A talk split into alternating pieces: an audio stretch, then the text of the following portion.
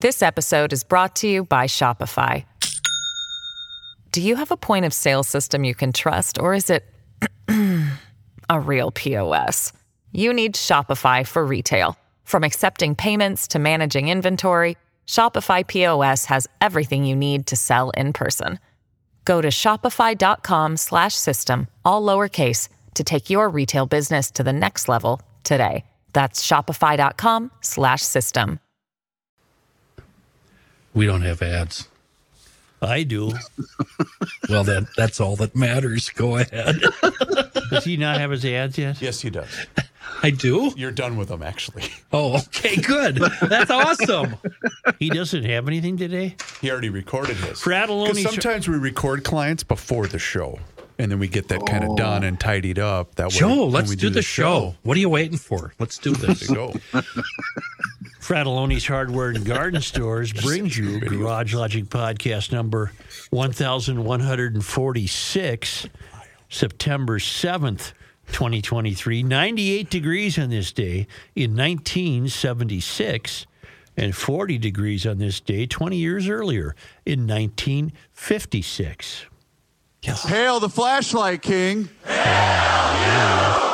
And now, from the mayor's office above the boathouse on the east shore of Spoon Lake, it's Garage Logic with Chris Reuvers manning Technology Corner, Kenny Olson from the Krabby Coffee Shop, John Heidt in the newsroom, and of course, the rookie. Here is your flashlight king, fireworks commissioner, and the keeper of common sense, your mayor, Joe Soucheray. I have breaking news. Jimmy Buffett? Oh, it's gonna be a good day here. I can see that already.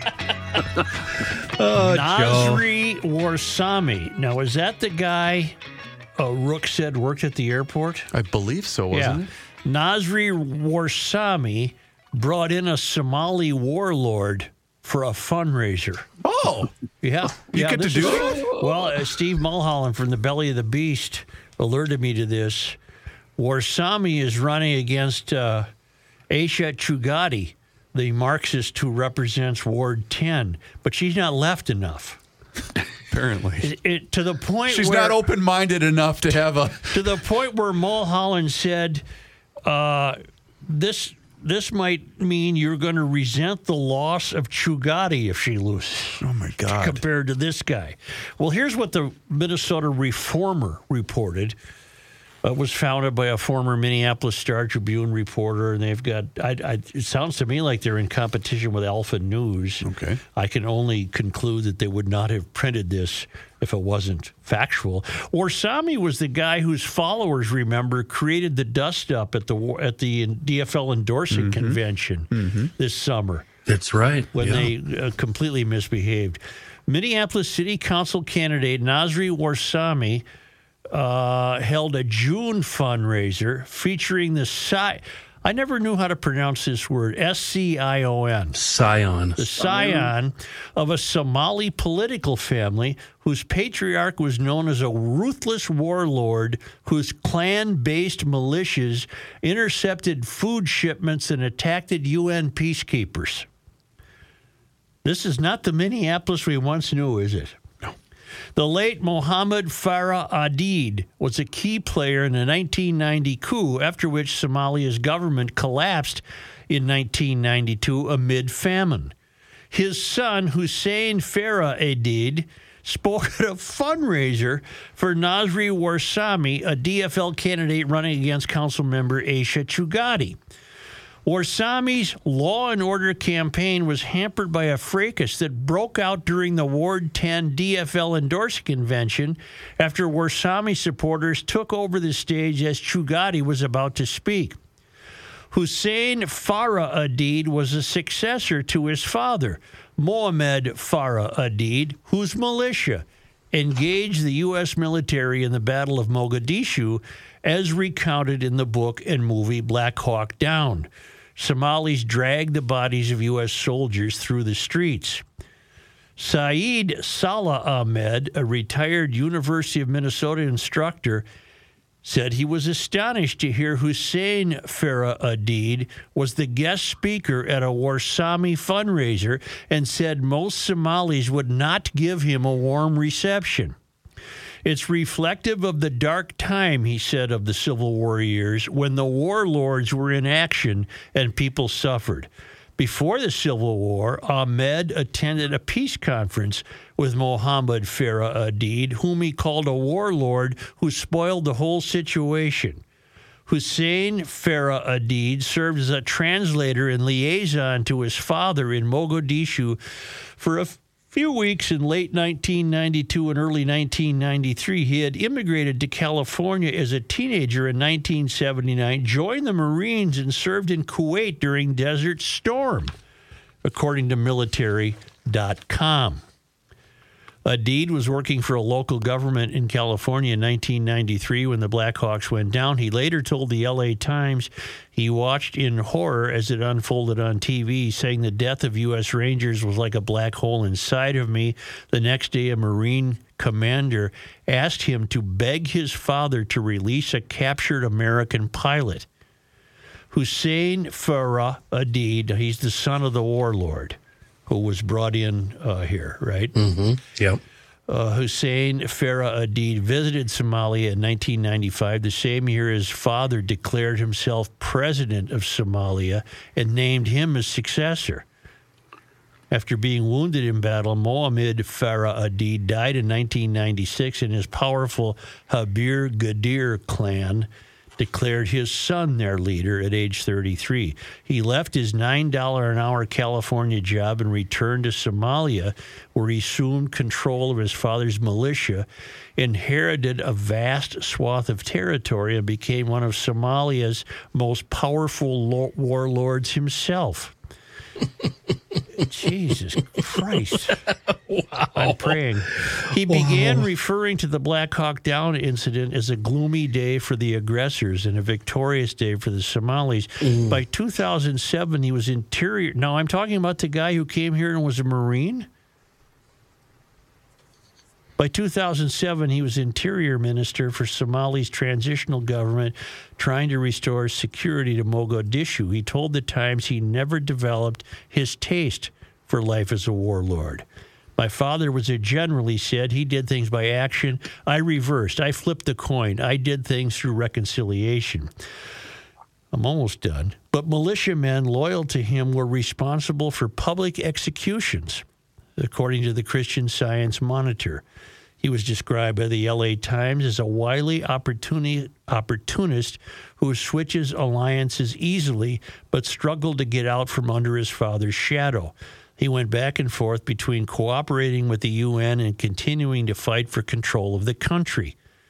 We're talking about the guy who uh, Warsame brought in. Military.com reported. No, we're talking about his father. No, right? we're talking about the son, who's who was brought in by Warsame. The son is Hussein Farah Aidid, who could not be reached for the interview and eventually re- eventually renounced his claim to the presidency and signed a UN brokered peace agreement sharing control of Mogadishu. He defected at Era- he defected to Eritrea in 2007, but later hired a Miami political consulting firm to support a run for president of Somalia. Experts say both father and son contributed to the instability and chaos in Somalia. Both are still vilified in some parts of the country for using ruthless tactics to crush opponents, the Times reported. On social media posts, Warsame, the local candidate in Ward 10, called Hussein Farah Aidid my brother, the boy who was the lion of Africa. Neither Warsame nor his spokesman responded to an interview request from the reformer.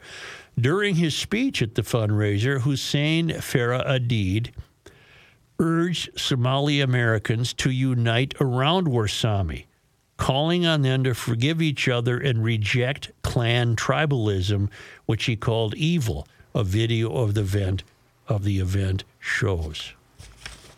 Uh, check this out. Go ahead. You mean to this. tell me that you got a guy running for Ward 10 in Minneapolis Okay.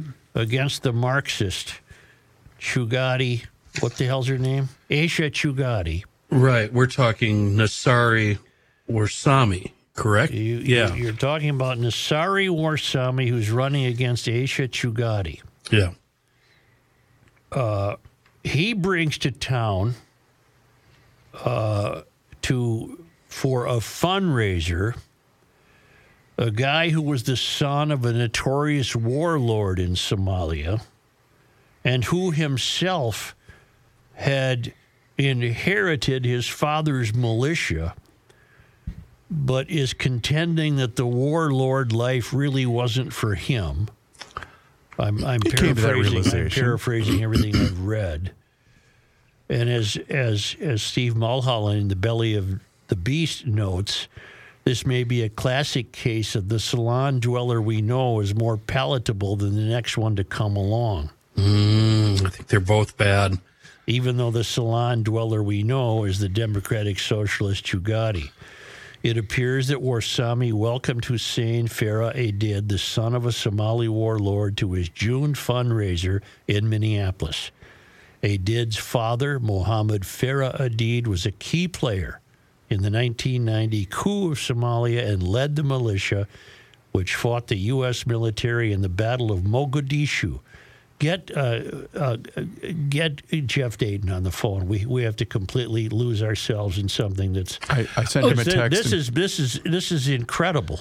This is absolutely incredible. The younger Aidid went on to become a warlord himself after his dad died, and once called the Black Hawk, Black Hawk Down incident a victorious day for the Somalis.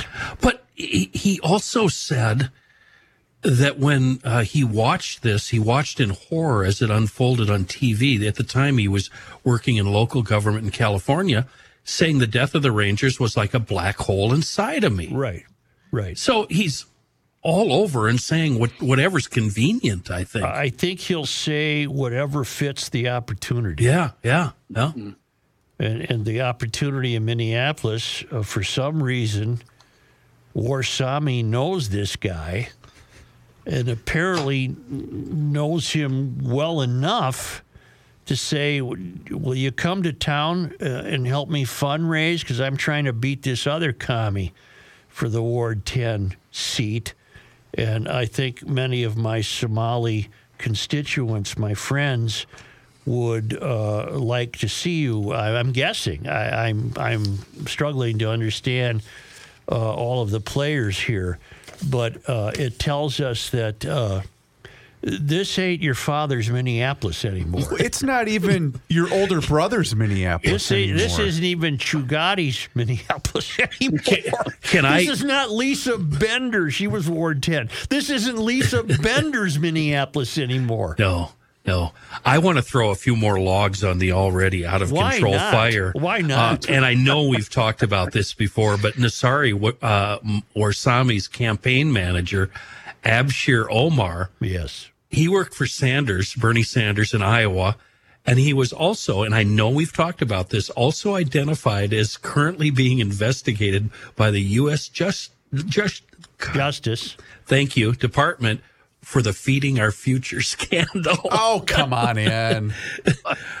Joe, and this is just wild speculation, but I have to say it. Do you suppose some of that money, those millions and millions of dollars, found their way to Somalia? Yes. Yeah. Well, it's already been proven, right? With land acquisition and other things. Walz, you're running a hell of a state. Although I can't pin, I can't pin Hussein Farah Aidid on Walz. This is uh, this is amazing. This this is just.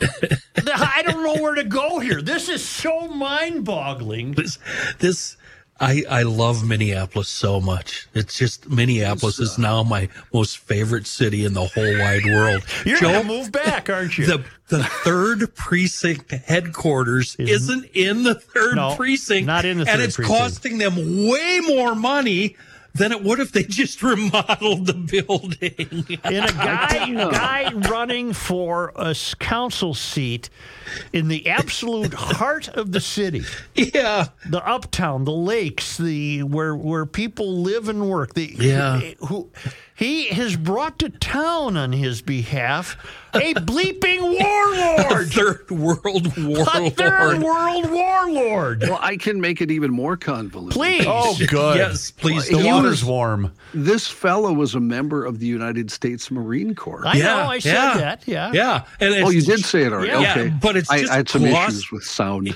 it's glossed over, John, in the uh, in the piece. It's just barely mentioned. But yeah, he was over there during Desert Storm in uh, Kuwait. Yeah. Yep. And then, Yeah. he, then, and then, which we also don't know, he left his nine dollar an hour job in California. what the hell was he? Third assistant shift leader at Arby's? Or was that his Tony That's- Soprano cover up job? That's a hell of a career jump, though. Nine dollars an hour to to, uh, to speaking on behalf of a To a- guy in Minneapolis who wants a city council seat. Oh wow, What a uh, the town has been turned over to the mystery. And uh, Minneapolis it's is so it's, it's awesome. over. It's just Yeah. so over. It's just incredible. What possibly could uh, Nasri Warsame uh, have as his interests? What What do you think his interests are on behalf of the city? He's worried. bilking the city and the state for every cent they have. Yep. Sending it right to Somalia. The Somalis must be really, really sharp people. Because it took them about three minutes to figure out how to completely screw the U.S. Not just this state. Yes, this was a nationwide scheme. It took them three minutes to get Ilhan Omar into office. Can we? It's they're, these people should be congratulated. They're masterful.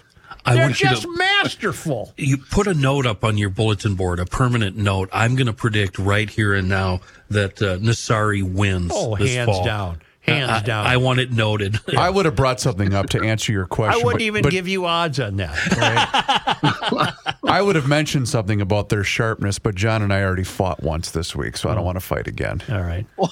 Well, I don't. I think we're all on the same team here, Chris. Let's not. Uh, No, let's- but but uh, to answer Joe's question, it, how quickly they were able to, you know, get Ilhan in Well, office look at the things like behavior of Warsame's followers at the Ward 10 convention in June. Tells you Says everything it all. need They to know. behaved like a militia. Yep. They behave like mad people, madmen. Madness. They That's they, our stage. We don't care. It's your turn to speak. Our stage. they caused the problems and then blamed others for the problems they they caused. and if you bring up issues like this, you're labeled as a racist. I don't care anymore. I don't care Anymore. anymore. I knew you were going to do You that. You never know. Garage Logic, a peaceful little little seat of Gumption County, an imaginary place in the minds of many Minnesotans where people mow their lawns and Pay go their taxes. fishing and pay their taxes and wonder what in the hell is happening to the rest of the world outside the confines of the county. We find ourselves sometimes embroiled in some of the strangest stories. And uh, among them, I would have to say, a deposed warlord coming to town to campaign for Nasri Warsame is, is right up there. I think it's right up there with anything we've ever challenged or come across.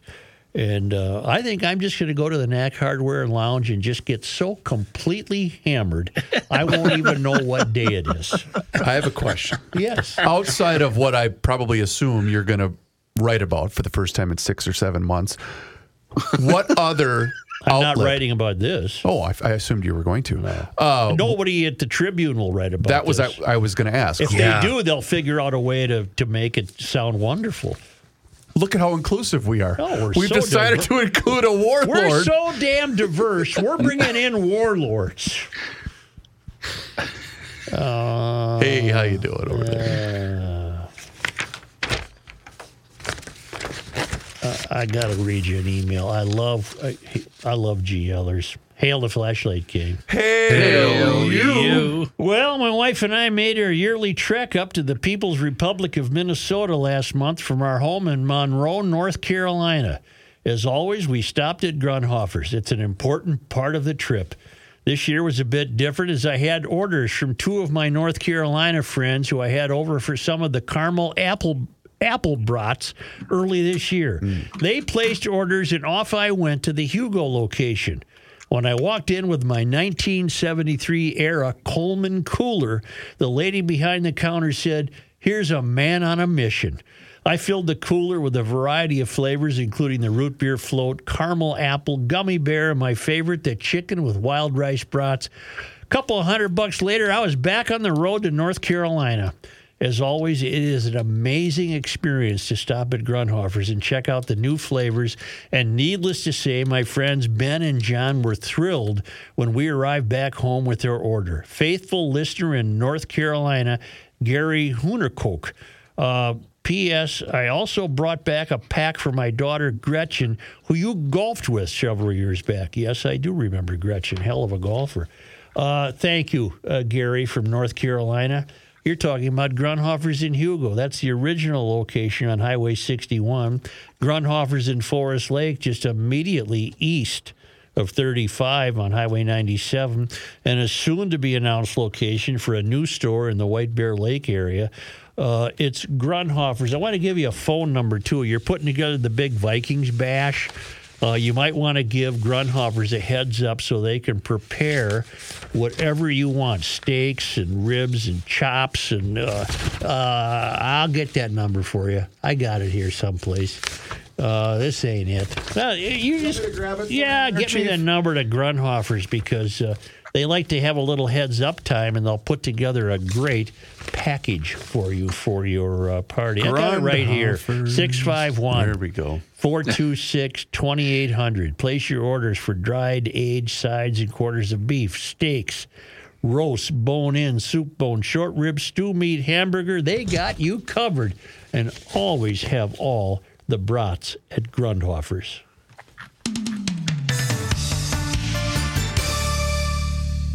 You know, the investment game can be awfully tricky, especially in these volatile times. And that's why you need the best and also somebody that you can trust. And that's why I rely on Josh Arnold. We know him as Mr. Money Talk around these parts, and he's here for you. So give him a call today for that free 48 minute, no obligation consultation by dialing 952 925 5608. 952 925 5608. Josh has been at this a long time with a track record of success, and he's here to help you. So give him a call today. No obligation. That's right. No obligation. It's absolutely free. 952 925 5608. And tell them you heard about him here on the Garage Logic podcast. Investment services offered by Josh Arnold Investment Consultant LLC, a security investment advisor. Past performance is no guarantee of future results. All investments involve risk. All comments and opinions are Josh Arnold's and do not constitute investment advice. Chris Reuvers is a paid endorser.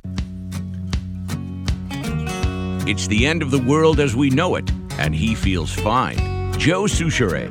You've got mail. We get a lot, a lot of questions from the GLers intrigued by Seafoam, but have yet to use it. Not sure if it's good for the vehicle. The question uh, is it okay in your, your RV? Yes. Your generator? Yeah. How about that old classic, that 67? Oh, heck yes.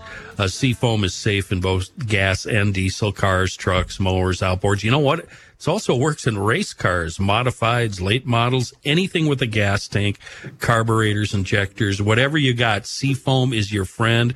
It's easy to use. You pour it in, dump it in your fuel tank for fuel system issues, or dump it right into the crankcase to loosen up all that gunk and garbage in the crank.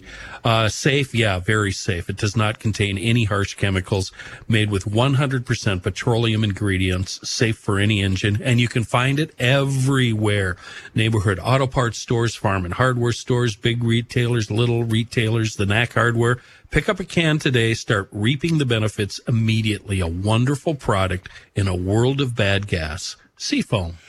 Because we can, we're going to swing into the biggest non sequitur in the history of Garage Logic. We have Jeff Dayton from Nashville on the phone. Jeff, hello. Good morning, guys. How's my favorite bunch of knuckleheads? Pretty good. you were uh, you were a friend and a big fan of Jimmy Buffett. Is that correct?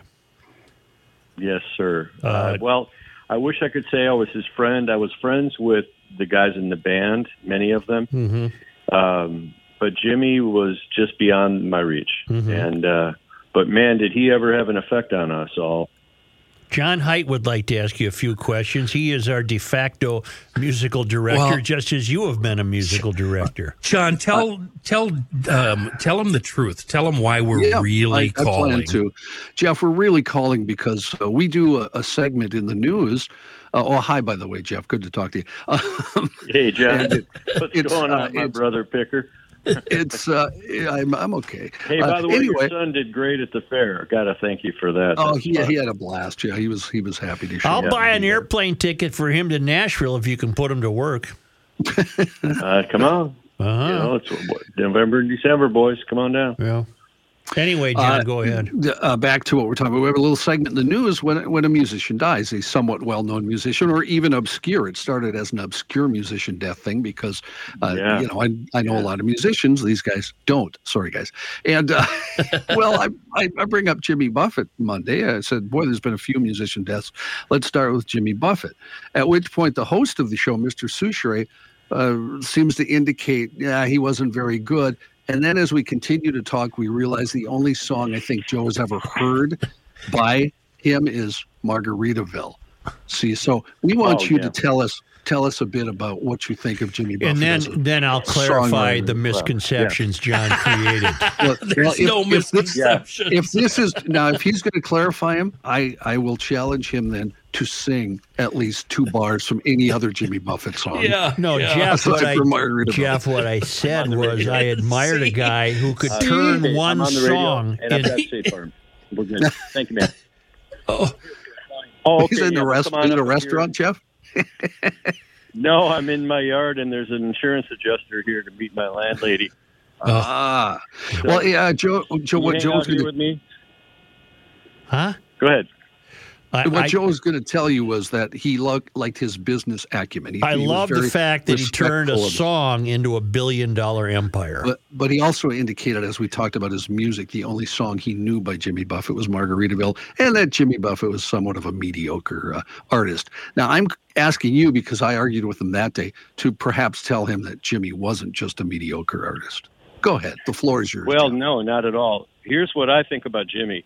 And I didn't know all of this until I got deeper into his uh, catalog and started listening to the songs. That the guy was a scholar and a poet, and he loved reading, and he loved exploring authors that nobody's heard of.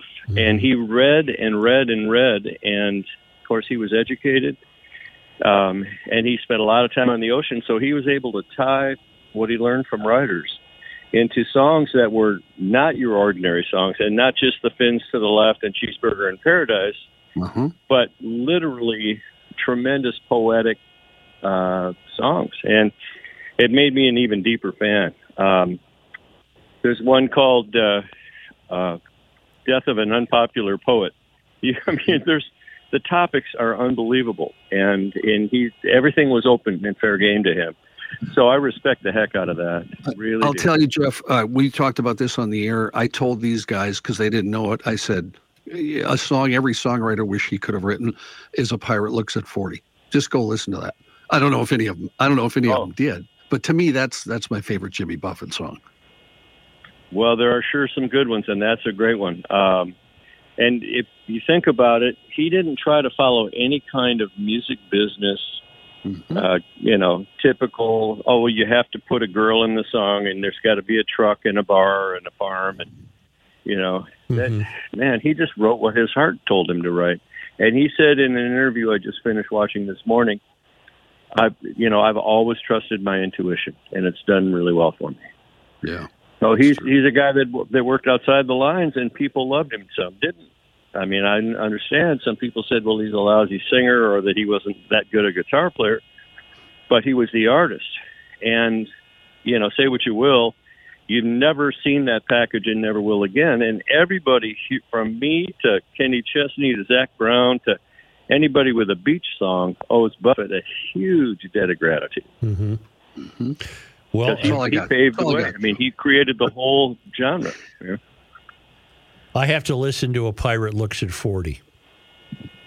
Is that Yeah, the name of it, John? Yeah, Yeah, that's it. Yeah. Yeah. It's it's wonderful. that's a good one. I mean, there are so many songs like Yeah, that. there's a Um, lot He's of got a them, yeah. collection of stuff called songs you don't know by heart. I mean, he was that was the other thing about him. He would fit right in in our round table because he loves to just make fun of himself. He's not, you know, he's not like all hoity-toity and like you, you know, have your people call my people. He's so down to earth, and all his guys were the same. Um, I, I, got a I good did- pal named Jim Mayer who played bass with Jimmy for 35 years, and Jim's as real as they come, man. You know, the, that's the kind of people he attracted and kept very low. Yeah, I did notice Jeff from uh, all the obits. He had a lot of friends in the music business that you you would never know of or think of. Uh, the Paul McCartney one is the one that instantly popped out at me. Uh, they were good Oh, friends, so man, yeah. obviously he was well respected. You know, well loved by the entire Yeah. Yep. It's- and there's a whole field of music they call trop rock today, hmm Yep. and a lot of it seems to focus on you know drunks on a boat and you know and assault on my glass and under a palm tree and uh, but there there's so much more than that to Jimmy, and his his literary his learned scholarly writing, the poetry that he wrote from that viewpoint.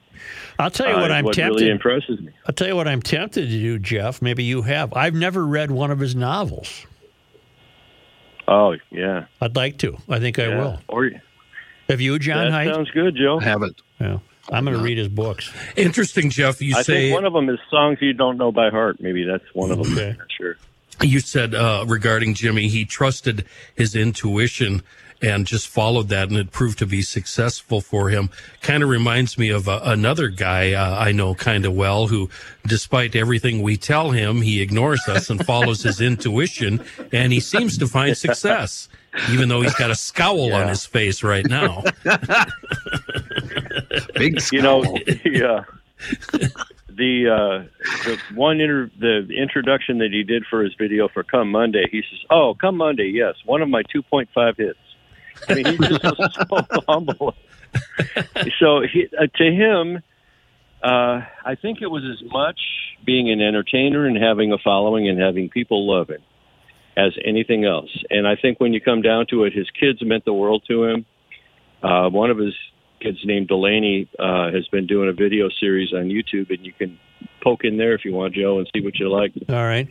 Um, yeah, but he just a quality dude. And again, the guys that work for him all this time would tell you the same thing. I was surprised to see he died at home uh, in the Hamptons or uh, near the Hamptons. I would have assumed that he lived Yeah. permanently on an island somewhere.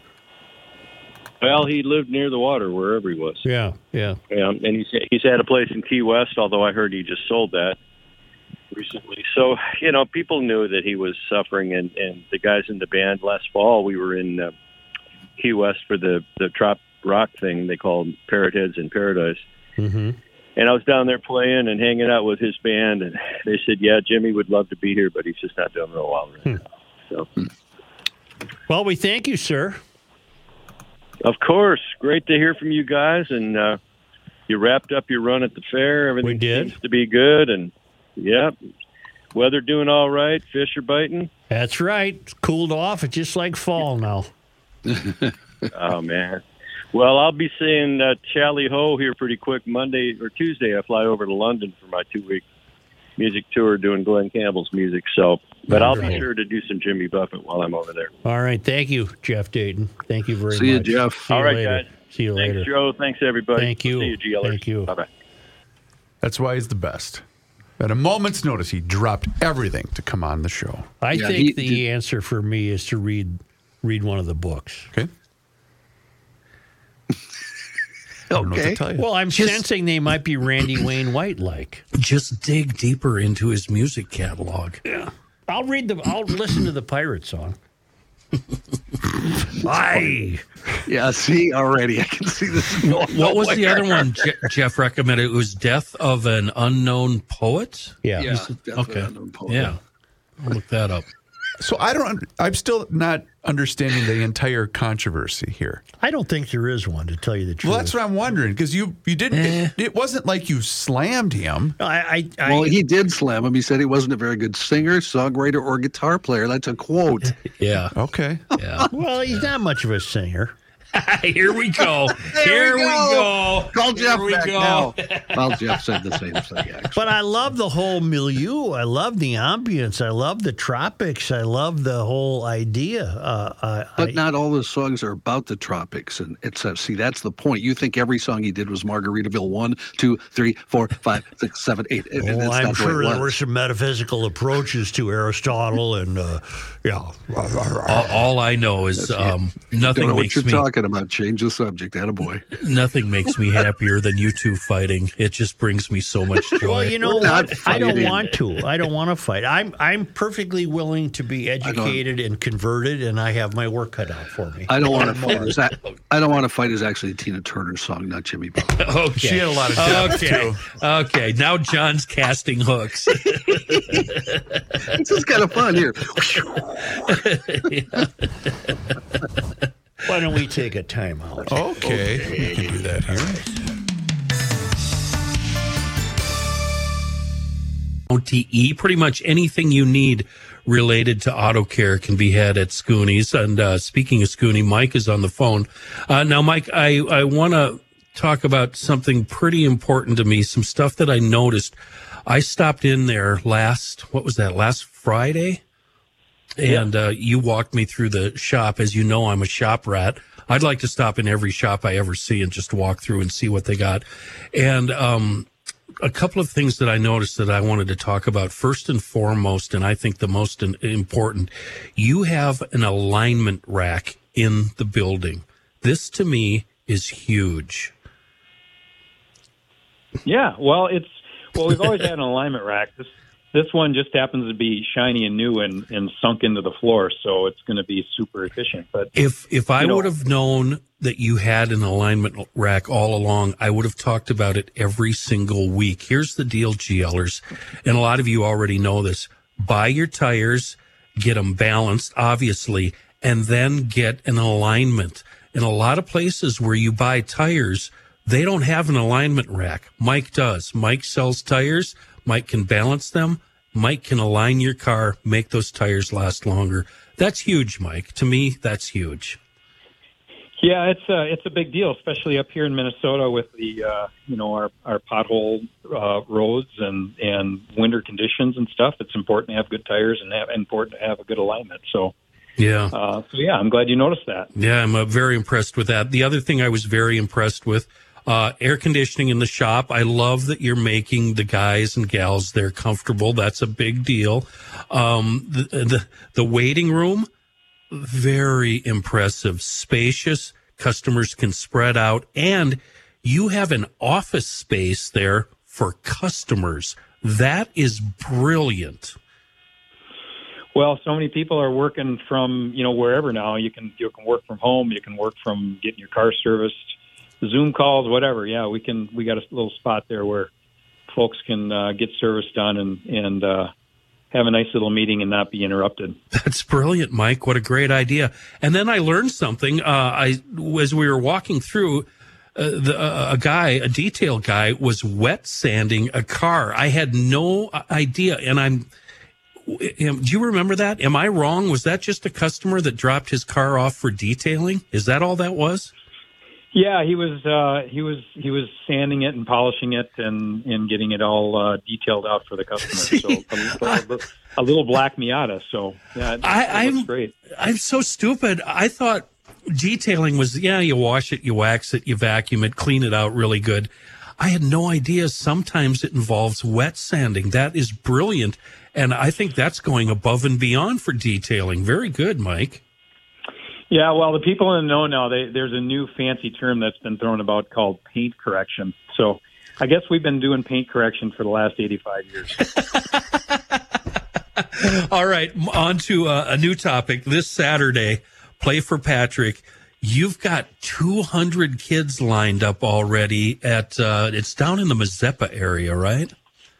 Uh, Plainview, Elgin, Millville High School, Mill, which is in Millville. Plain- yeah, Millville. yeah, which is in Plainview. So, so yeah, PEM for those in the know. But yeah, those folks down there in the southern region, the Rochester area, or even from the cities, because the high school is really only about an hour and 20 minutes away from the, you know, St. Paul, Minneapolis area. So Mm-hmm. inside a two-hour drive to go get a free heart screen is uh, is um, is a good value. And um, yeah, we got we got room for more kids. And and Kenny, we have uh, this will be the best attended uh, screen by medical professionals, by physicians, by uh, echo technicians, and EKG EKG techs. We are super excited for this because, um, yeah, our road trip down there is going to be really cool because Mayo is we're we're we're in Mayo's backyard and we're we're just super excited. So it's going to be a great heart screen. So 200 kids, but room for plenty more. So yeah, you're really close to the Twin Cities, obviously very close to Rochester. Everybody in that area should be dropping off their kids. And We're talking ages, if I remember right, it was 14 to 23. What's the age range there?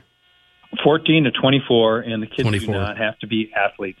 It's uh, it's it's all kids ages 14 to 24. So get registered at playforpatrick.org, and and uh, we'll screen screen their heart. And you know, it's like an hour, maybe an hour and a half um, process, depending on how many kids we have and and that type of thing. But I, I would imagine with all the medical volunteers, it's not going to be uh, a real long wait for for your kid to go through this process. Uh, it's worth the time. We're we're talking about saving lives here. Um, this this is something that really really matters. So if you're a grandma, aunt, uncle, parent, uh, get that kiddo signed up. This is very important. Meanwhile.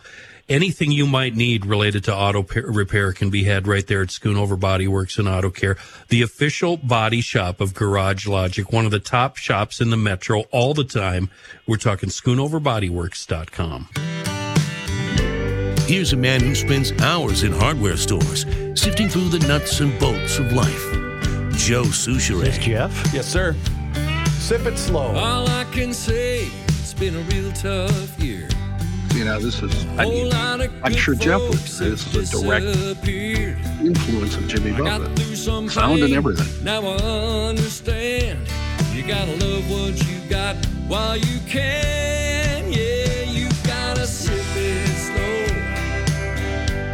Yeah, just sip it slow. Isn't that nice? Yes. Might all be gone before you know. Before John begins, sip it slow. I just want to get back to Warsame in Ward 10 and say one thing. Uh, nobody in the 10th ward, well, nobody is a ridiculous way to put it. Very few people in the 10th ward listen to us, would be my suspicion. Okay, fair. Is that Yeah, a reasonable sure, suspicion? Sure is. Uh, so apparently, they're on board with this kind of political life. Yes, Chris? How many of those very few people that listen to our podcast are even aware that this guy brought any warlord? Probably very few, but then you can take that a step further. What would be, I I would imagine then, maybe a very low voter turnout in Ward 10 over the Yeah, years. Yes. And thus the elevation to the office of a Mysterian. And why the n- nomination is so much more important than the actual election. Because Yeah. we just blindly check the DFL box the closer you get to the country's tallest it just, buildings. Uh, I wish we were reaching, uh, although I don't know what good it would do, but I, I wish we were reaching the people in Ward 10. They're about to be, uh, they're about to be swamped no matter who they elect. But, but maybe they don't feel swamped because this is the life they want. I lived in Ward 10 for quite a while. Um, I don't think I met one GLer there. Here is John, including Heidt. yourself. Yeah. You know, we were a lot different when we were younger, weren't we, Joe? I think so. Yeah. Well, That's a pretty good line, Chris. Thank you. Uh, in uh, news, uh, DFL second vice chairwoman Shivanthi Sathanandan said she was injured after being attacked by a group of armed men who carjacked her in the driveway of her Minneapolis home on Tuesday. Uh, she said in a post on Facebook yesterday, My children and I were violently carjacked in the driveway of our home in Minneapolis. Four very young men, all carrying guns, beat me violently down to the ground in front of our kids. The young men held our neighbors up at gunpoint when they ran over and tried to help me, all in broad daylight. And she posted a picture of herself saying, Look at the picture. Look at my face in this picture. This is the face of a mother who has just had the expletive beaten out of her. A mother whose only thought was, Let me run far enough so that my kids have a chance to get away. She said she suffered a broken leg, deep lacerations on her head, Holy mackerel. cuts and bruises all over her body. There's a lot of blood in the picture she What, do we know where she lives? No, I don't need I- an address. I need an area. It doesn't say what uh, part of town, no. Uh, look her Uh, up, please, Kenny, uh, to get me her uh, uh, area where she lives and spell it for Kenny, John. Yep, Shiz- uh, S H I V A N T H I And get into S- that S H I S H I V. V A N T H I, first name, and last name S A T H A N A N D A N. Jeez. The police your department. computer doesn't work, Joe. Joe, is it, it's malfunctioning? Just would you do that, please? Just to find out what All part right. of the city All she right. lives in. Yes, sir. Yes, sir. The police, the police department says her vehicle was later abandoned by the suspects and recovered by police. Uh, police say currently they have no other details available on suspects in the case. I'm unfamiliar with this woman. Is Yeah. she second in command for the DFL? She is the second vice chairwoman, whatever. I don't know. And know she's what in the that would- House? I don't know what that would. Is she a rep? indicate. Yeah, Um, I don't know. Wouldn't that be a party uh, post, not a? Uh, Oh, house maybe thing? that's a party post. DFL second vice chairwoman. I would think. Oh, uh, okay, okay, be the, yeah. the Minneapolis, uh, whatever, second vice chairperson. So I'm curious why you're is are you striving at wherever she lived? Should that have been a calm neighborhood? Is that why you're I'm curious? just curious. Oh, okay. Just curious. Period of where this happened in broad Well, daylight. She grew up in St. Paul. Okay. Um, driveway over Minneapolis home. It doesn't say where. Yeah, then it stands to reason she might be a party uh, employee and not necessarily Right. a legislator. yes, Right. correct. That's So- what I would assume. I guess there would be no need for the public to know where a party employee might live. Right. Well, that's a shame. Uh, holy mackerel. Uh, honest to God. Maybe it's Ward 10. As the fall season approaches, parts of the Midwest are continuing to see dry conditions worsen. In last week's report, the U.S. Drought Monitor said no parts of Minnesota were in exceptional drought and just over 10% was in an extreme drought. The percentage of land in an extreme drought is at 16.1%, while 1.4% of the state is now experiencing what they call an exceptional drought. City officials, uh, meanwhile, are asking St. Paul residents to consider water conservation measures as these conditions continue across the state. St. Paul Regional Water Service is asking customers to intermittently water outdoors starting today. The SPRWS suggests St. Paul residents use the odd even watering method, where customers with odd numbered addresses water on odd numbered days of the month, and vice versa. The Department of Public Safety is calling it a long and bloody summer on Minnesota roads as the number of fatal crashes ranks as one of the highest that State Patrol has seen in a decade. Over the busy Labor Day weekend, DPS reported 11 deaths and nine crashes. Data also shows the impact of what's known as the 100 deadliest days of summer, which is between Memorial and Labor Day. In that report, preliminary results for 2023 are at 161 deaths and 146 crashes, which is up from 116 and 110 in 2014. The report shows 168 fatalities and 153 crashes in 2022. Mike Hansen, Department of Public Safety Office of Traffic Safety Director, says the last three years have been, in his words, absolutely horrific. When I look at the last three years, certainly speed has again risen near the top of the list of things. When you think about it, speed is the one thing that makes every other bad decision or mistake that a driver makes even worse. Hansen also says impairment and distracted driving continue to be a growing problem. In response to reckless driving, more law enforcement have been out on patrol targeting specific areas. Programs like HEAT and Project 20 have proven successful. Uh, so far, overall this year, there have been over 400 deaths on Minnesota roads, which is 35 fewer than the same time last year. Hansen said that means their efforts may be working. Uh, I know you cited the, the last three years because I read the same thing this morning, Johnny. But Yeah. the first thought that came to my mind when I read this was This is a bad time to start bragging about driver's licenses for all because I, I don't know if you guys have noticed, but I, I have a lengthy commute and I've noticed the driving is getting horrifically bad. I have right now. seen increasingly poor driving, uh, no matter where I am. speed the number one factor. Kenny mentioned this the other day. I mean, if you're going the speed limit on 280, Yeah, you're a gonna fool. be you're going to be lucky if you don't get rear-ended. Well, what's happening? What's happening? It's to just us? disregard, just disregard for anybody else on the road. I suppose if you can shoplift nine hundred and forty nine dollars worth of stuff and not get any consequences, you probably think nothing of going eighty five miles an hour. there, that's part of it. Um, because I know, especially as you get closer to the city, there's just you can't pull over everybody, you know. And and honestly, the the stretch of 35 from 494 into downtown, it's posted 55, but nobody goes under 70 miles an hour. The thing is,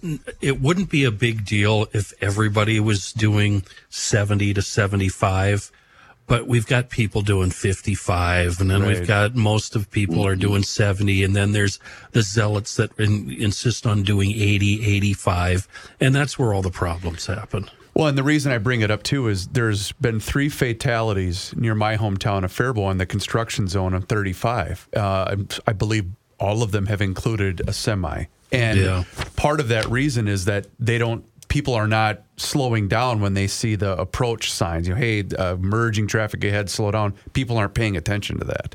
And they Right. don't know that the merge is coming. Right. You also have a very dangerous intersection on 169 in uh, Jordan. Very much so. Very dangerous. And I believe they're redesigning that. Yes. Uh, Joe, I cannot find a address or even ward for Shivanthi. All right, that's fine. Uh, Governor Tim Walz, we had talked about this, has ordered flags to fly at half staff on Friday and Saturday in honor of one of the state's former governors who died last month.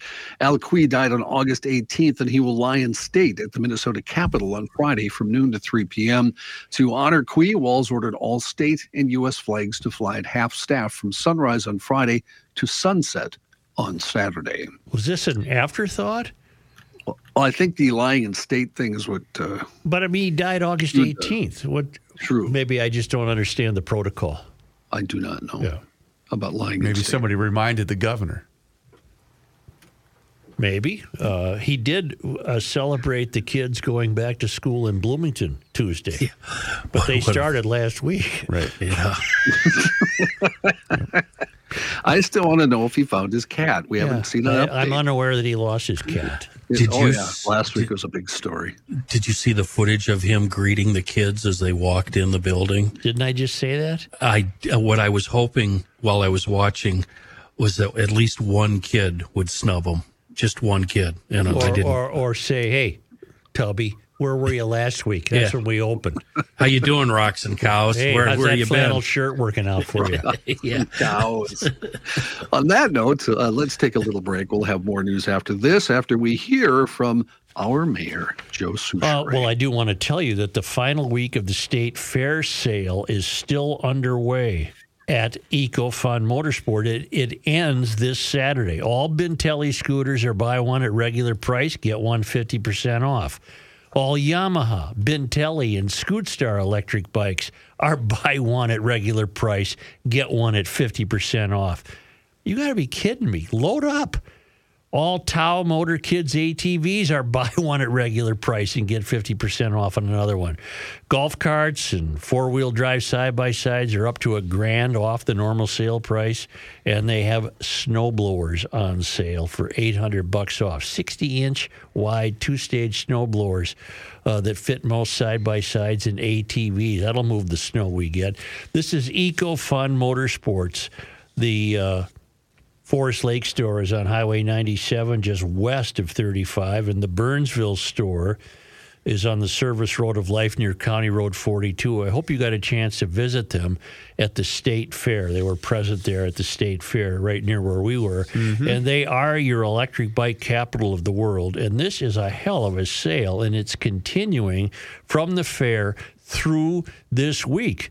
Because Monday was still the fair, you That's know. true. And so the uh, fair sale concludes this Saturday at EcoFun Motorsports. Your kids are back in school, and when they get home, they do their homework. So why aren't you doing your homework? You have been with that same home and auto insurance company that has only one agent who represents only one insurance company for years. You deserve better than that. Get options. Let's face it, your insurance needs change as the years go by. Insurance companies' rates certainly change as the years go by. That is why the Canopy Group provides you with 16 options, not just one. Outsource your homework to the Canopy Group. They will teach you how they find the best insurance coverage for the best price, not only today, but each and every year. Contact the Canopy Group at 800 967 3369 or visit thecanopygroup.com and let them do the homework for you. Contact the Canopy Group at 800 967 3389 or visit thecanopygroup.com and let them do the homework for you. This guy wears many hats, just not indoors. Joe Soucheray. You know, North American Banking Company was happy enough to sponsor the Garage Logic 30 year anniversary celebration that, you know what? They said, Reuvers, why don't you come on in? And I did. I met with them a couple of months ago and decided to become a customer. And I'm glad that I did. And I know that you will be too. And they get it. They realize that there's no shortage of banking options here in the Twin Cities. So if you are tired, just like I was, of being a number to your big national bank, then check out my friends at North American Banking Company. They have six locations here in the Twin Cities to serve you. My location's in Roseville, but you can also see them at 50th in France, Hastings, Woodbury, Shoreview, and their new location in Maple Grove. They do offer the same online and mobile banking options as the other banks, but with the great service of a community bank. And they are also locally owned and operated. And this is huge because that means loan decisions are made in the Twin Cities. And this helps business owners solve problems quickly and expand their business with confidence. So, do this today. Check them out online, nabankco.com. That's nabankco.com. That's their website. Poke around and check them out. North American Banking Company member FDIC is an equal housing lender. Maybe when it comes to Jimmy Buffett, I would have been better off saying I just simply don't like the genre of which he was so paramount in. Maybe that that would be the way to say it. Okay. There you go. Is it still bugging you? Is that no, why? no. I'm just thinking of ways to get myself off the hook. Got it. Yeah, you're not good with me, so it doesn't matter. No, I just don't like the genre, and that's an accurate well, statement. what's the genre? I- He's a singer songwriter. Trop rock. Well, but he, which tells me all you've ever heard is Margaritaville. You've never heard anything else by I'm him. using As the Jeff term. told I'm, you. I'm using the term Jeff Dayton used. Trop rock. Uh, Have you seen that new Rolling Stones video? I love it. John, I've noticed you can carry a Sanibel Jim, an old coot like me, Okay. early this morning alerted me to the new Stones video, which I think is the finest produced rock video I've ever seen. Wow. Eva. Yep. Eva. Yeah. That's a pretty. The pretty song's called statement. Angry. And it's a good tune? It's I love it, but then again, I know nothing about music. All right. Nothing. We've established that. You yes. got that right. uh, John, you really know how to hold a grudge. You can I really, don't really. yeah, no, No, you do. You really, like even the though a guy uh, begs for forgiveness and maybe even changes his opinion, you still hold that original I'll- opinion against that guy. I'll have you know, pretty much everybody I talk to about this show says I'm the nicest guy on this show. What do you think of that? Really? What the Uh, hell do they really? know? Are they on crack? What, what, what- what's wrong with them? I thought you were going to give me the Gene Wilder speech for a minute there, Joe. All right, back to the news. I don't know now what speech it would be. from Blazing Saddles when he tells Cleavon Little not to worry about being called a racial slur. oh yeah, These are simple people. These are. I'll They're continue. idiots. Hunter Biden is expected to be indicted on morons. The morons. Morons. You know, That's morons. right. Morons. Did you know Gene Wilder? Uh, he uh, he improvised that. That was not in the script, and that's why Cleavon Little cracks up so. Anyway, let's go back to the news now. Hunter Biden is expected to be indicted on a federal gun charge by the end of September. Special counsel David Weiss's team told U.S. District Judge Mary Ellen Noreika on Wednesday. Noreika had set yesterday as a deadline to hear from both sides about how to move forward on the diversion agreement that would have allowed Biden to avoid jail time for a felony charge of lying on a federal form when buying a firearm in 2018. The expected charges come after an original plea agreement collapsed in July. Hunter Biden was expected to plead guilty in July to two misdemeanor tax counts of willful failure to pay federal income tax as part of a plea deal to avoid jail time on that felony gun charge. But the judge, uh, who's the judge of the U.S. District Court for the District of Delaware, declined to accept the plea and pretrial diversion agreements with Hunter Biden during his first court appearance related to the charges. She described the DOJ's deal as unconstitutional, not standard, and different from what I normally see. Biden was forced to plead not guilty to two misdemeanor tax charges and one felony gun charge. Since then, Attorney General Merrick Garland tapped Weiss to serve as special counsel with jurisdiction over the Hunter Biden investigation and any other issues that have come up or may come up related to that probe. Hunter Biden will never go to jail. no. Now there are two sets of laws in this country. I used to I used to say as recently as yesterday, one for the rich and one for the rest of us. I'm now beginning to think it isn't necessarily rich. It's one for the connected and the rest of us. That's better. Yes, you're right. Yeah. You don't think he'll do as much time as the guy that got 22 I years? don't. I don't think he will. No. Okay. No. I don't think he should because you see, uh, trading, being a traitor to your country is kind of a worse thing. But anyway, Well, it's almost being yeah, a Hunter tra- hasn't really been a traitor to this country It's at all. almost being a traitor to your country to hook up with a, a gas company in Ukraine and steal their money uh, when you have absolutely no knowledge of the gas business. has he been charged with that? I'm just curious if there's a charge. No, all I'm saying is it maybe sure isn't the rich and the poor; it's the connected and the not connected. Unless it involves something sexual related, a la Then what? Jeffrey Epstein, um, Harvey, what's the Harvey fat Weinstein. Weinstein? Weinstein. Yeah. Yeah. yeah. Are you su- suggesting connected politically? Yeah, Okay. Do you do you think in I don't think 200 Trump will ever go to jail. Do you ever think in 200 and however many years we've been a country, it's ever been any different? Uh, no, I don't. I don't. Well, me neither. Former South Carolina Governor Nikki Haley is the only GOP presidential candidate who's leading in a hypothetical matchup with Joe Biden, according to a new poll released this morning. It's a CNN poll conducted by SSRS. It found that Haley led Biden 49 to 43 percent, while every other major Republican candidate remains neck and neck with Biden. No other GOP hopeful, including former Vice President Mike Pence, Senator Tim Scott, entrepreneur Vivek Ramaswamy, former New Jersey Governor Chris Christie, Florida Governor Ron DeSantis, or former President Trump showed more than a two point margin in the matchup with the sitting president, which is all within the margin of error. When asked about a potential rematch between Trump and Biden, 47% of respondents said they would choose Trump, 46% said they would choose Biden. Secretary of State Antony Blinken traveled to Ukraine's capital on Wednesday and met with President Vladimir Zelensky, delivering a U.S. vote of confidence, even as Russia made one of the deadliest attacks of the war on civilians. A Russian missile struck Kostiantynivka, an eastern city near the front lines, killing at least 17 people and wounding 32 others, and might still be more trapped in the rubble, according to officials.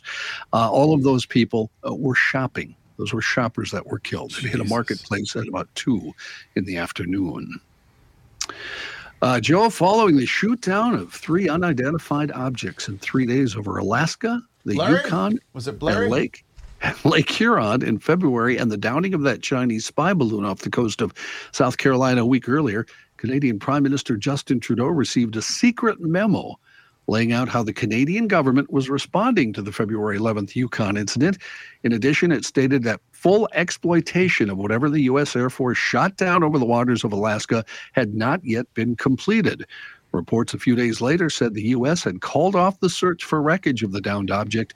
Exactly what kind of intelligence exploitation this is referring to in the memorandum is unclear. Just to think that fruitcake is getting these secret memos.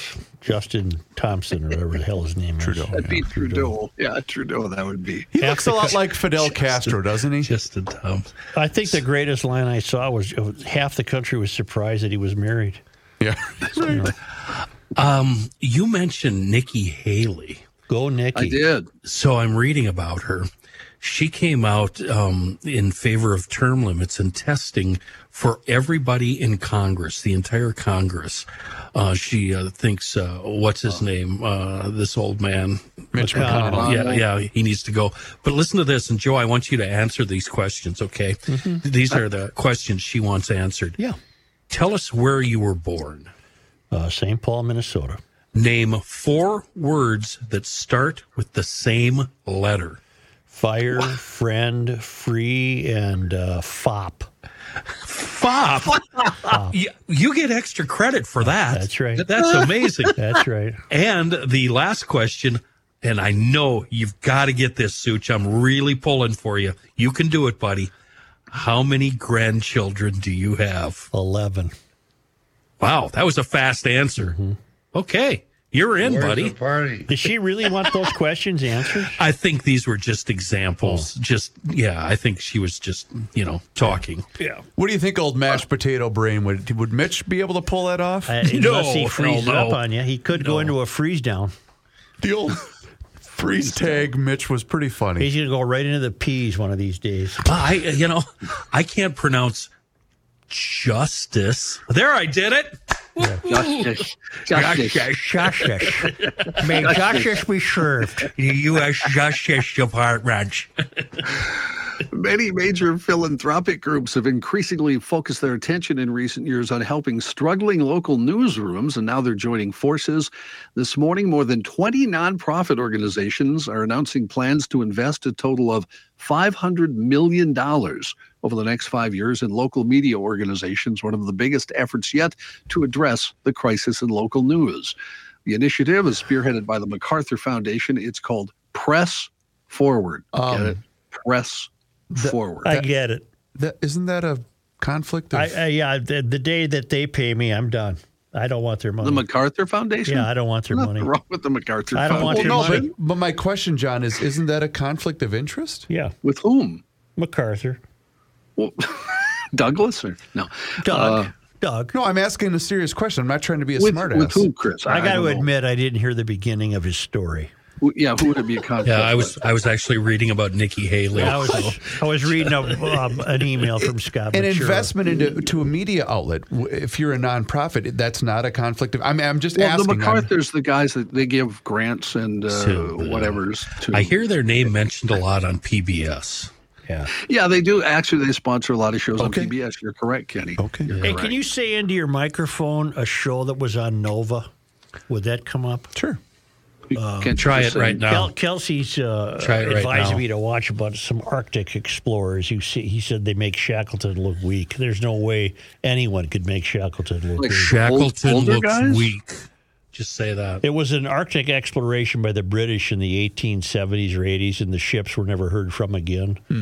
I think I've heard of this. Uh, yeah. It was a Nova deal, but I'd have to say it into my microphone on the remote Got it. because I wouldn't know. But you don't know to- the name of it. Yeah, he. It's at home. I I emailed. You I, wrote it on a post-it note. I, I got it. Yeah, Yep. yeah, yeah. John, thank you. You're welcome. Yeah. You want to hear something from Montana? I do. Joe, at first I thought this might be a case of Americana at large. However, Americana, as first described on GL, is what we believe to see our experience, what we believe to see or experience things we believe to be staying alive from a bygone era. What I experienced this last weekend was life as it has always been and will continue to be in much of America. This past holiday weekend, I helped a good friend cook half a cow for his cousin's wedding, which was held on the family ranch. The ranch is outside Jackson, Montana, about 50 miles from the Idaho border. The wedding party consisted of the ranch owner's daughter, an Air Force veteran, and her fiance, an Air Force veteran.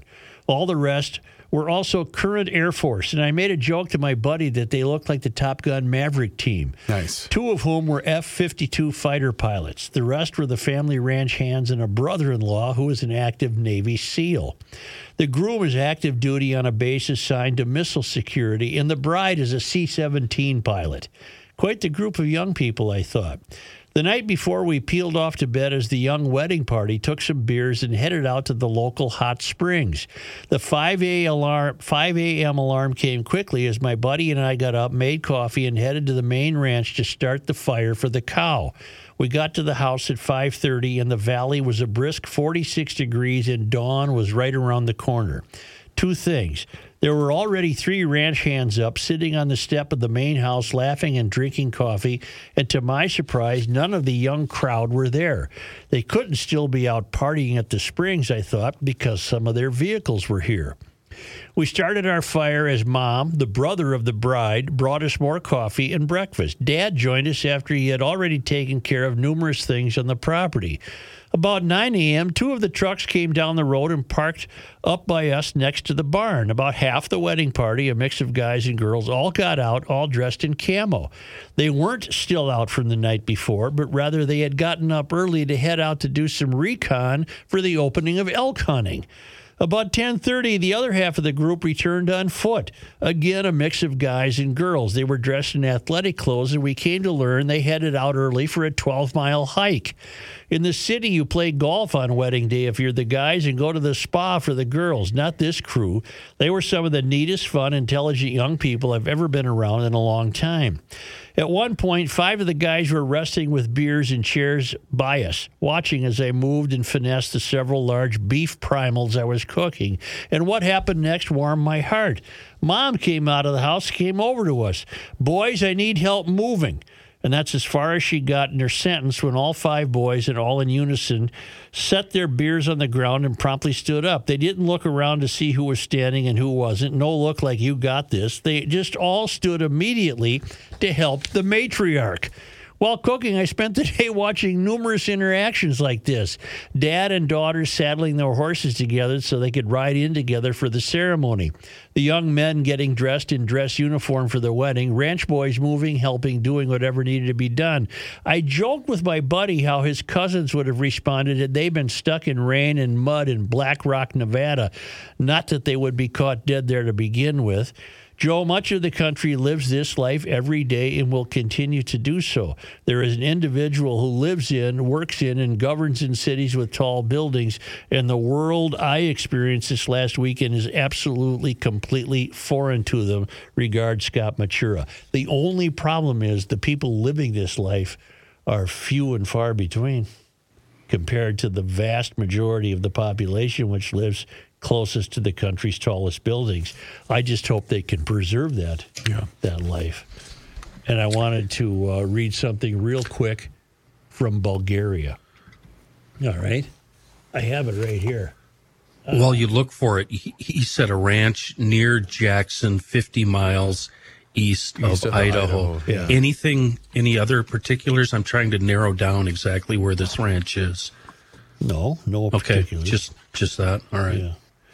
Gee, where did I have it? Dave Bliss sent me a really interesting piece.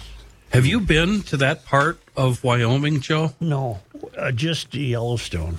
Yeah, this is directly south of Yellowstone, and even the Wyoming and over in Idaho, just absolutely amazing, breathtaking country. You better take a break, Reuvers. This is important that I find this email from Dave Bliss.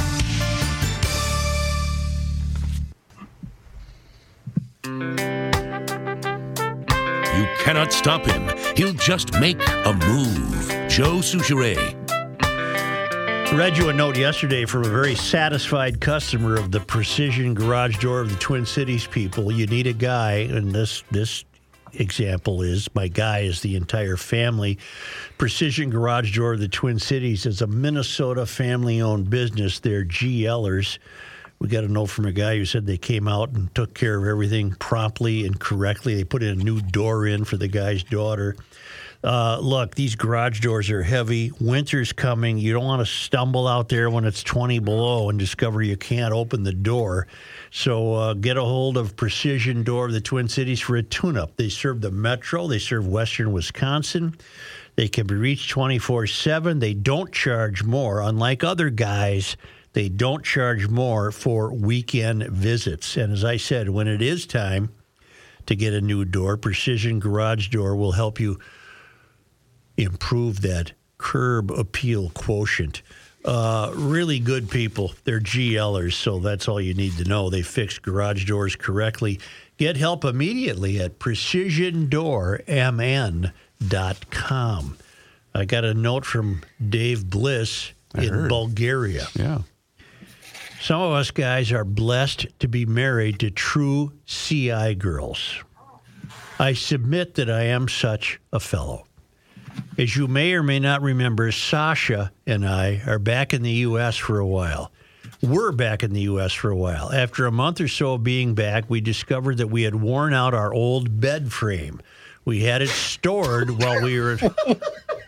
Congratulations. What a boy. High fives all around. Well, you can leave that running, baby. I, I, you know what?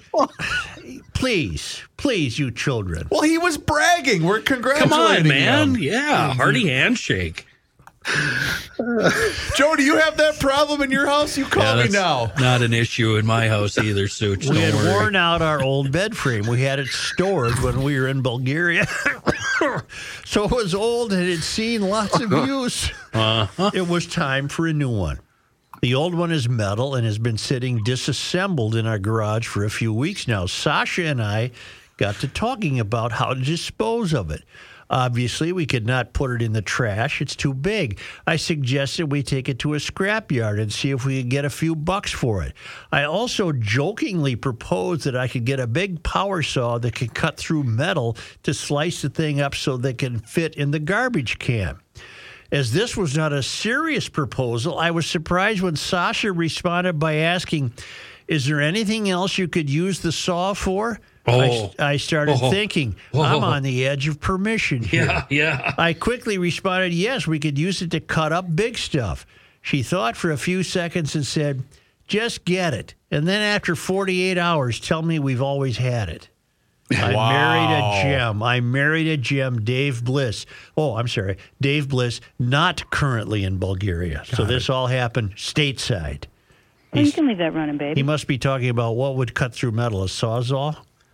Yeah, I suppose. you Well, know, or wheel of death, anything. He's got one now, and he got it under the 48 hour rule. That's pretty cool. Only That's the second coolest part of that email. right. I'm surprised just um, just to keep the memory going, he didn't want to hang it on the wall just so they could Trophy. gaze at it. Remember the days? Maybe you know if you're a real GLer, you can we re- got it. You can repurpose it and hang lamps from it. It could be a chandelier. Joe, you must have proofread that right before you ever brought it to us, and and when you read that first line, you must have known what was going to happen. yeah, He but does. I, I think he was being entirely serious. It- Probably just an old bed that wore out. Uh, Dave, rewrite us. Make it clear what your meaning was. I just liked her response. Yeah. In the Yeah, business, yep. we call that a humble brag. You know, I was uh, heading to the gym this morning and I noticed. It's things like that, you know, a humble brag. My abs are fantastic. Only because they come to us. From where? All the way from Henderson, Nevada, where the Lymans are still trying to renew their driver's licenses. They should just come here. They get they hand them out. On this day, September 9th, uh, in 7th. 1876, the younger gang, younger gang tried to rob the First National Bank in Northfield. Bookkeeper Joe Lee Heywood delayed the robbery by refusing to open the vault and play and paid with his life. Wasn't that mentioned yesterday? Northfield robbery? Northfield might have come Only up, but, because yeah, but it was this day in history that they tried to rob the bank. Got it. Oh, Younger came up yesterday Yeah. because Yes. he died in prison on that day That's what it yesterday. Correct. Right. Yep. And then we all know uh, the rest of the story. On this day in 1885, September 7th. Minnesota celebrated its first Labor Day. The state legislature declared the first Monday in September a legal holiday in 1893. On this day in 1885, 1885 on September 7th? the Minnesota State Fair opened on its present grounds. The area was in St. Paul at the time and later became part of Falcon Heights. The what time did we Ci- record that day? I forget. Pardon? What time did we record that day? I forget. Yeah, we've been around a while. You had Marjorie on, I think. Yeah, Marjorie was first that day. She was in her 50s then. The Twin Cities had battled about which one would host the fair, St. Paul or Falcon Heights. But Ramsey County's donation of 200 acres for a permanent fairgrounds clinched St. Paul's victory. The site had been the Ramsey County Poor Farm. I did not know that. Yeah, Oh. They greased the wheels, huh? sure. run those pores out of there. They can go live under a bridge somewhere. Screw them. And on this day in 1996, September 7th. Kirby Puckett's Salute to You oh. drew 51,000 fans to the Metrodome. On July 12, God, it was that long ago. On July 12, 1996, Puckett had announced his impending retirement. He was inducted into the Baseball Hall of Fame on Aug 5, 2001. That was a sad day. I was at that game. Well, he had a short career, didn't he? Yeah. Was it glaucoma or something Glaucoma. eye related? Yep. Yeah. We lost him way too early. Oh, I thought he got hit in the face. No, that's a well. P- some people tried to make that leap, but he had said it had nothing, and doctors, right, had said it had nothing to do with him getting hit in the head. And they discovered the glaucoma because of that, right? Because they were looking at the eye that Oh. got hit. And that's how they discovered. Oh. Hmm. Oh. You're missing one. What? On this day, Yeah. in 2018, That, yes. was our last radio show. Oh, really? Five years ago today, Really? Mm-hmm. September 7th? 2018. And the I'll next be Monday it went. Hello, everybody. No, no, stop practicing. Hi, everybody. Hey, I'm back. What are we doing? That was when Rook called in uh, hammered because he was at a garage. No, that that was when the announcement was made. Yeah, that was the day we found out. that we were, you know, all losing our jobs. Oh, boy. that's the day rookie called in. The- Yeah. The, the, last radio did. Remember, because Patrick wore a tie to the studio. This is what. So September 7th, 2018, that was a Friday, Yep. was our last. Because we did the Radio fair. Yep, we did the fair. Yeah. and then we came back and did that last four days of radio shows. That's right. The following year was the best year of my life. You had six You day never worked. weekends. Six day weekends. My God, it was amazing. Wasn't he on the first year of the podcast? He was. He was on Wednesdays. One a week. day a week. Once a Really? week. And all he Yeah. did, the two hours he sat there, was bitched. Yeah. Let's get this over with, jerk. I gotta get back up to the farm. So the And I was first year, on- first year of the podcast, Kenny was only on once a week. Yeah, that's why the original open What about Johnny? I was two days a week to start. I'll be damned. John, my or Joe, my I'll family, be dipped. my family was living in South Minneapolis. I would drive down there, do the show, turn around, drive back up here. I wouldn't even go home. I got another note from a St. Olaf uh, father, Tom. uh, No, what's his name? Uh, Todd from Central Iowa Ward of Gumption County. He too has had success with the kid he used to have as St. Olaf and wanted us to know that. Uh, like your Oli Joe, all evidence points to mine being tremendously successful. She managed a meaningful degree in education from a failed academy. She chose to think for herself, apply herself in a way which she was taught against her own experiences and beliefs. So he's telling Tom from St. Paul, fear not, there is hope. Okay. All right. That's good. Thank you, GLers. Hey, everybody, it's John here, and I want to tell you how you can eat stress free this spring with Factor's delicious ready to eat meals. You can get their fresh, never frozen, chef crafted, dietitian approved meals ready to eat in just two minutes. Weekly menu of 35 options like Calorie Smart, Keto, Protein Plus, or Vegan and Veggie, and they use premium ingredients like filet mignon, shrimp, truffle butter, broccolini, and asparagus for the no fuss meals that get rid of the hassle of prepping, cooking, or cleaning up. Just heat and serve. My favorite, the jalapeno lime cheddar chicken. Customize your weekly meals to get as much or as little as you need, and you can pause or reschedule deliveries to suit your lifestyle. Head to factormeals.com slash garagelogic50 and use code garagelogic50 to get 50% off your first box plus 20% off your next box. That's code garagelogic50 at factormeals.com slash garagelogic50. You get 50% off your first box plus 20% off your next box while your subscription is active. This episode is brought to you by Shopify. Do you have a point of sale system you can trust, or is it a real POS? You need Shopify for retail. From accepting payments to managing inventory, Shopify POS has everything you need to sell in person. Go to shopify.com/system, all lowercase, to take your retail business to the next level today. That's shopify.com/system. if you could do us a favor and hit the subscribe button right there. It's on the Garage Logic YouTube channel. And uh, we are posting daily content for your amusement that I know you will enjoy. You can also follow us along on all of our social media channels, which includes Facebook, X, and Instagram.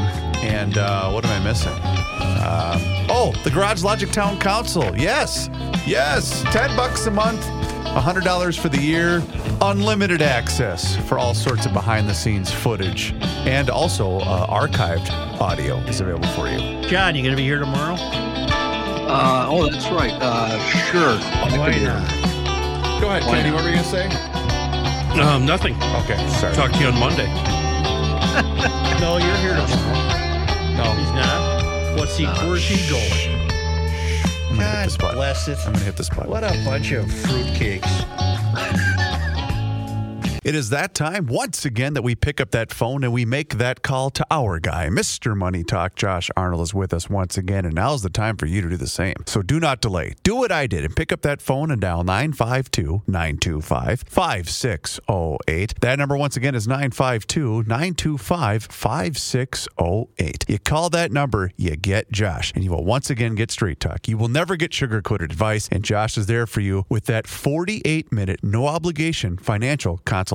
And he's with us right now here in Garage Logic. And boy, Josh, a lot of worry right now out there, isn't there? Double, double, oil trouble, cauldron deep. Yes, there's a lot of worry out there, Chris. It's September. We'll say the varsity is back from the Hamptons. They're concerned about football season. They're concerned about their drafts and how their draft picks are going to do in this football season, which opens tonight. The NFL open, opens tonight. Betting lines have been open, and plenty of sports books are looking forward to generating some extra money. Today's game is brought to you, of course, by Amazon. And Amazon has been in a little bit of a funk since reaching a recent high. Seems that the FTC, under FTC Chair Lina Khan, who has had a hard issue with Amazon since she was in law school, writing an academic paper on Amazon's and Jeff Bezos's using the law to create a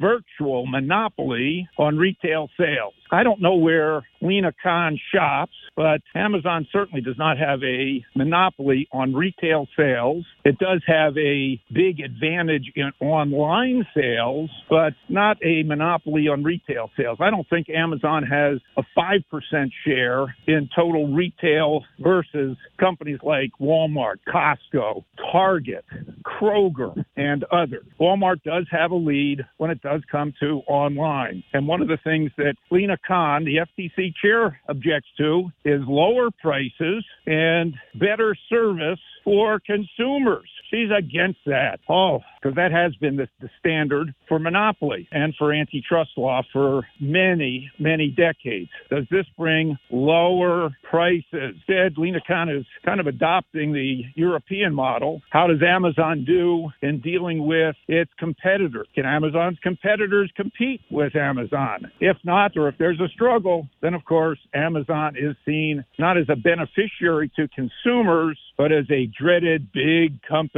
monopolist. In any case, sometime later this month, the FTC is expected to file a suit against Amazon and seeking, we'll call it extraordinary measures, which could include breaking up Amazon into three businesses their AWS, their third party sales, and Amazon current retail. It's going to be a very interesting court fight as time goes on, but in any case, the sum of the parts of Amazon, should that happen, is close to $200 a share per some analysts' estimate. Meantime, the European Union is going after Amazon.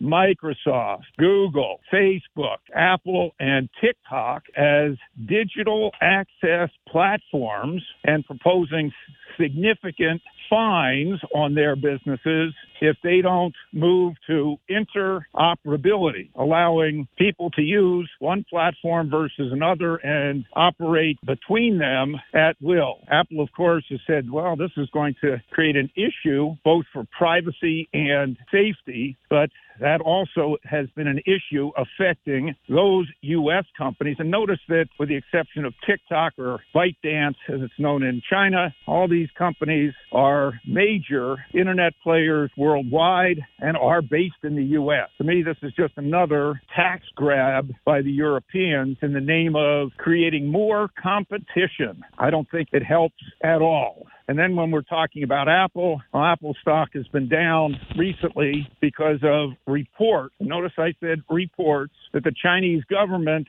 is banning or severely curtailing our government workers and workers in state owned enterprises from bringing their iPhones to work. Of course, this brought the bears of Apple out in force. And the biggest bear of all said, now, given all this, Apple is not worth $180 a share.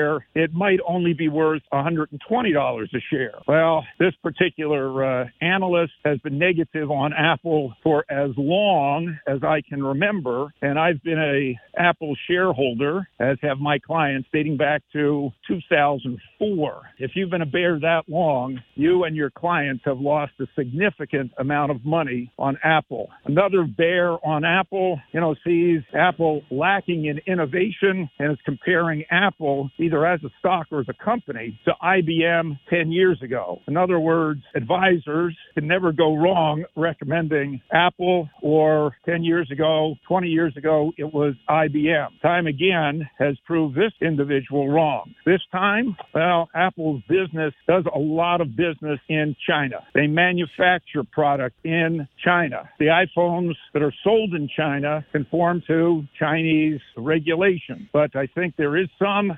retaliation on the part of the Chinese government towards Apple, and it just happens to coincide with the introduction of a new flagship phone from Huawei, which came out last week. And Huawei, of course, is a Chinese phone, and Huawei has been banned in the United States several year, years ago for fear that its parts would provide information to the Chinese government. So we'll see what happens next week. Analysts do predict that Apple could lose in China somewhere between 5 and 10 million units of iPhone sales in the next year if this ban is true, and that would result in a loss of maybe 15 cents worth of EPS next year. Meanwhile, no analyst has, or maybe I can't say no, few analysts have noted, as I have, that Apple's expansion into other emerging markets, including Vietnam and India, could offset any loss of sales in China and probably end up generating even more revenue to Apple than what they lose.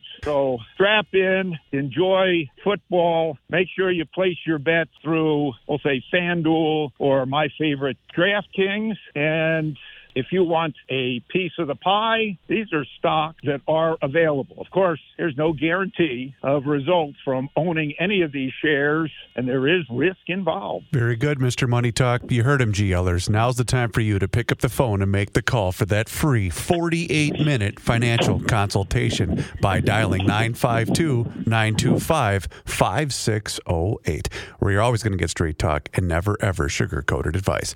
Josh, once again, thank you so much for the time and the chat. Have a great day, a fantastic weekend, and we'll talk to you again next week. Go Vikings! Investment services offered by Josh Arnold Investment Consultant LLC, a security investment advisor. Past performance is no guarantee of future results. All investments involve risk. All comments and opinions are Josh Arnold's and do not constitute investment advice. Chris Reuvers is a paid endorser.